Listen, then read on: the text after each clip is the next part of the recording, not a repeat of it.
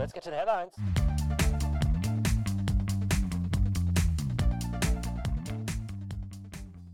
Welcome to Healthcare Strategies Headlines Edition. Today's episode CMS cuts Medicare pay for docs, hospitals take feds to court.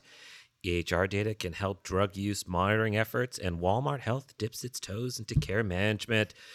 This is Kyle Murphy, Vice President of Editorial excellence Xtelligent Healthcare Media, and I am joined by the one, the only Kelsey Waddell. Hello. How are you? I'm I'm good. Question for you. Yeah. It's Daylight Savings Week. It's the week that everyone turns to darkness and realizes that darkness is not the old friend that Simon and Garfunkel Yeah, were, were always talking about. Was it darkness? Sounds. Um, your thoughts on daylight savings? For it, against it, indifferent. Mm, against it. I, I'll, I will tell you, as a as a person with SADS and a person with children, going to bed, going to bed at like seven o'clock, thinking about it, it's it's eight o'clock. Actually, felt really really great. I got an extra hour of sleep, and I'm rolling with it. See, that's why I always kind of go back and forth because I like am against it in the spring when you have to jump forward, but in the fall it's actually it's actually pretty nice. And I think it's good for moon worshippers. You get just more darkness. Right. You get to just see it in all its splendor. Yeah. It's about time. Worship the moon. I didn't think about that population. That's true. Yeah, Underrepresented. they're underserved. They're underserved. all right, let's get into today's headline. CMS cuts uh, Medicare pay for docs. The Centers for Medicare and Medicaid Services announced a 1.25% reduction in payments to Medicare providers for 2024. We, Kelsey, you and I both know that just means that private insurance is going to have to pick up more of the slack. This adjustment was detailed in the recent Medicare physician fee schedule final rule for the year. The 2024 conversion factor, whatever the hell that is, uh, which is used to calculate reimbursement rates, is 3.4% lower than that of 2023. Despite opposition from major medical associations, we all know who they are, this reduction was anticipated as it was proposed in 2023 and has now been confirmed in the final rule. CMS has highlighted additional services that Medicare will cover. So they're paying they're paying less for more, including new navigation services for patients with complex needs, payments for caregiver training, and additional codes for costs related to evaluation and management visits in primary and long-term care, E hmm. slash M. The American Medical Association criticized the final rule, stating it perpetuates a trend that jeopardizes the sustainability of Medicare for patients and physicians. Mm-hmm. Kelsey, yeah. there's a unique relationship between Medicare reimbursement levels and private payer or employee costs. How might this reduction affect other stakeholders? Yeah. I mean, so as you were you alluded in your speech there, the private payers often end up picking up the slack for quote unquote picking up the slack for whatever Medicare isn't going to cover. And so it's definitely something that employers I think are going to be looking at closely, especially as they, you know, base a lot of their benchmark on the Medicare rates. I could see employers going, well, Medicare's paying less, we should be paying less. And then providers saying, Medicare's paying less, you should be paying more. So I think there's going to be some tension between those two. You know, you and I were in the same room at the health conference when Mm-hmm. we heard that for like 70 cents on the dollar Medicare versus $2.50 on the dollar Yeah. for private insurance. So it's Yeah. like, okay, cool. How about we just maybe propose a system where we just have kind of a flat fee service for everything? I don't know. Universal healthcare. That's rogue. Like wow. I became a socialist. Well, it's November. It's daylight savings. I'm affected. Wow. Uh, I had not heard of that next? side effect, but no, no, never, Um, never. Speaking of hospitals, the American Hospital Association, along with which, by the way, was one of the people who was not so happy about that Medicare cut, Shocked. Yeah. Along with three other healthcare organizations, are suing the Department of Health and Human Services, also known as HHS. HHS. AHA is challenging a December 2022 guidance from the Office for Civil Rights, OCR, which limits the use of online tracking technologies by HIPAA covered entities and their business associates to safeguard patient health information, PHI, from potential HIPAA violations. The contested guidance forbids tracking technologies on websites with PHI access, even those requiring user authentication. The AHA argues that HHS overstepped its authority without proper rulemaking and failed to consult healthcare providers before issuing the guidance. The AHA had previously attempted to engage with HHS on this issue without success, prompting the lawsuit. Kyle, I'm really interested to hear your take on this. It does seem to me that HHS is in a bit of a tough position. How do we like incentivize innovation and then use all of these helpful data sharing programs and tools, but also protect patient data, which can be so vulnerable? Is there a middle ground here? I think it's dicey. This being America, there's a lot of individuality and privacy around that. I just have issues with because I've been using the internet since uh, I think since it's been around forever, since Wow. it was dial up. And the fact is that we're being tracked by absolutely everything. Our service provider is tracking us, the websites are tracking us, but we as consumers don't actually have a say in how that information is used or in some cases monetized. Yeah. Yes, I would love to believe that hospitals and providers are doing things for altruistic reasons, but why should I believe that when there's been a rather troubling history of information being used against the will of, of certain people and it's been used to target certain people. So I'm just nervous there. I, I don't think that there should be tracking mechanisms. If things like this need to occur, then let's think about portals and secure HIPAA compliant ways of doing it. Let's not rely on websites and forms of technology that people don't fully understand and don't and don't really appreciate what they sacrifice in the name of access. Yeah. Good points.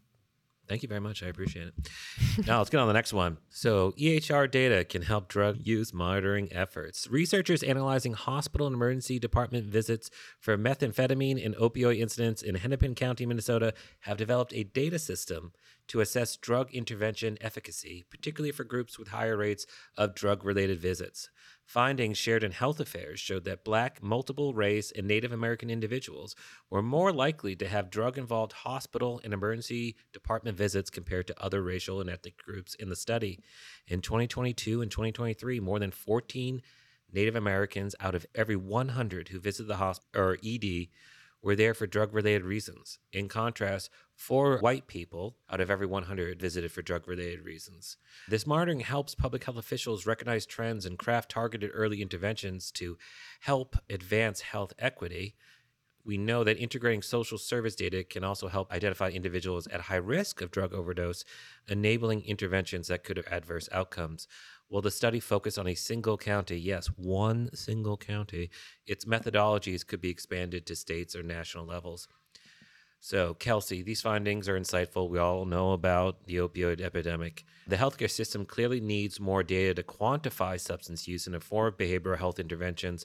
What are your thoughts on just the overall fact that this is just a stepping stone in a direction towards collecting more information? Yeah, I mean, I think it kind of does go back to what we were talking about patient health information and data sharing earlier. Although there are risks associated with that, this is an example of where this data is actually really important to helping public health officials understand what the landscape is and who needs the most help right now and where these interventions are most needed and who needs outreach to know what kinds of interventions are available. I think that, like you said, this is a stepping stone. This is, as was highlighted, one county that evidently expressed similar patterns to national data. And so it does provide some insight and some maybe hope for how this data could be useful elsewhere, maybe sort of like a pilot, one might say. I would say I still haven't seen any data in the sense of like how these interventions should take place. Does this mean that healthcare workers go out into the community and they become first responders to this? Because we all know about the the war on drugs, the unsuccessful war on drugs, and how that has created divisions, uh, societal divisions, and certain communities feel marginalized and rightfully so.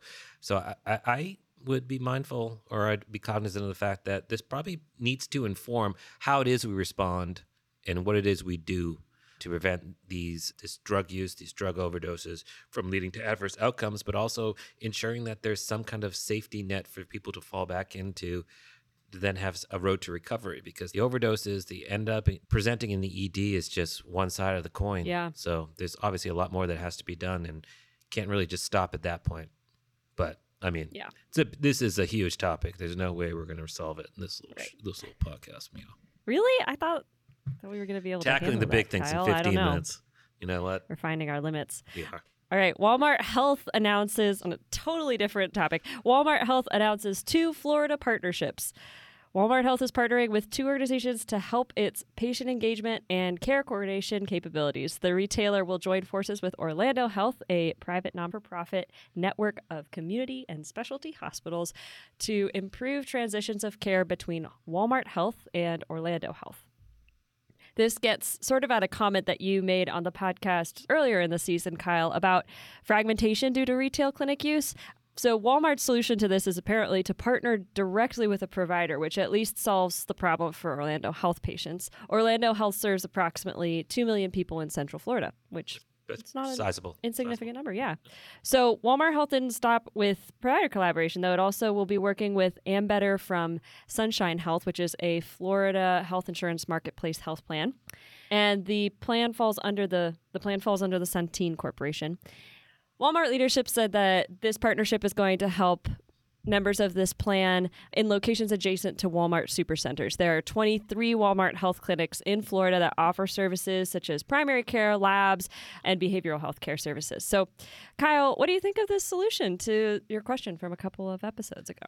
I think this is what happens when uh, I, I don't want to really like pat capitalism on the back, but in a in a fair market where you see these massively important community organizations or just these organizations that Yeah. are pretty much the go-to location in your neighborhood, that you know maybe they just get tired of seeing all the fragmentation. They start getting tired of seeing things not happening, and they realize that in order for your economy to thrive, your people need to thrive. Um, so it makes a lot of sense that you would invest in it. And if if you've got if you've got that pull and sway that Walmart does across the country, I think you could bring people to the table, the other organizations, and say, "Hey, we need to do something," and they're probably going to listen to you a whole lot more. Yeah. Yeah.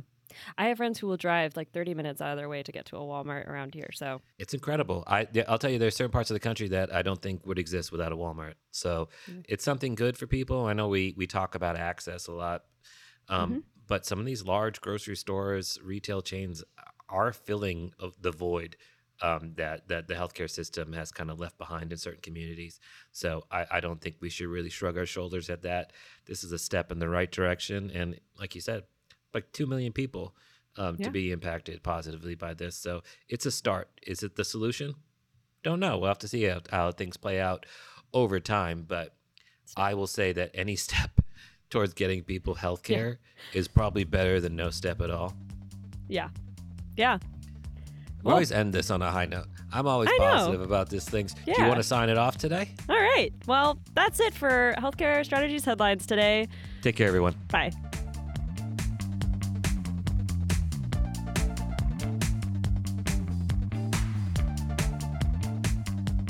This is a TechTarget production.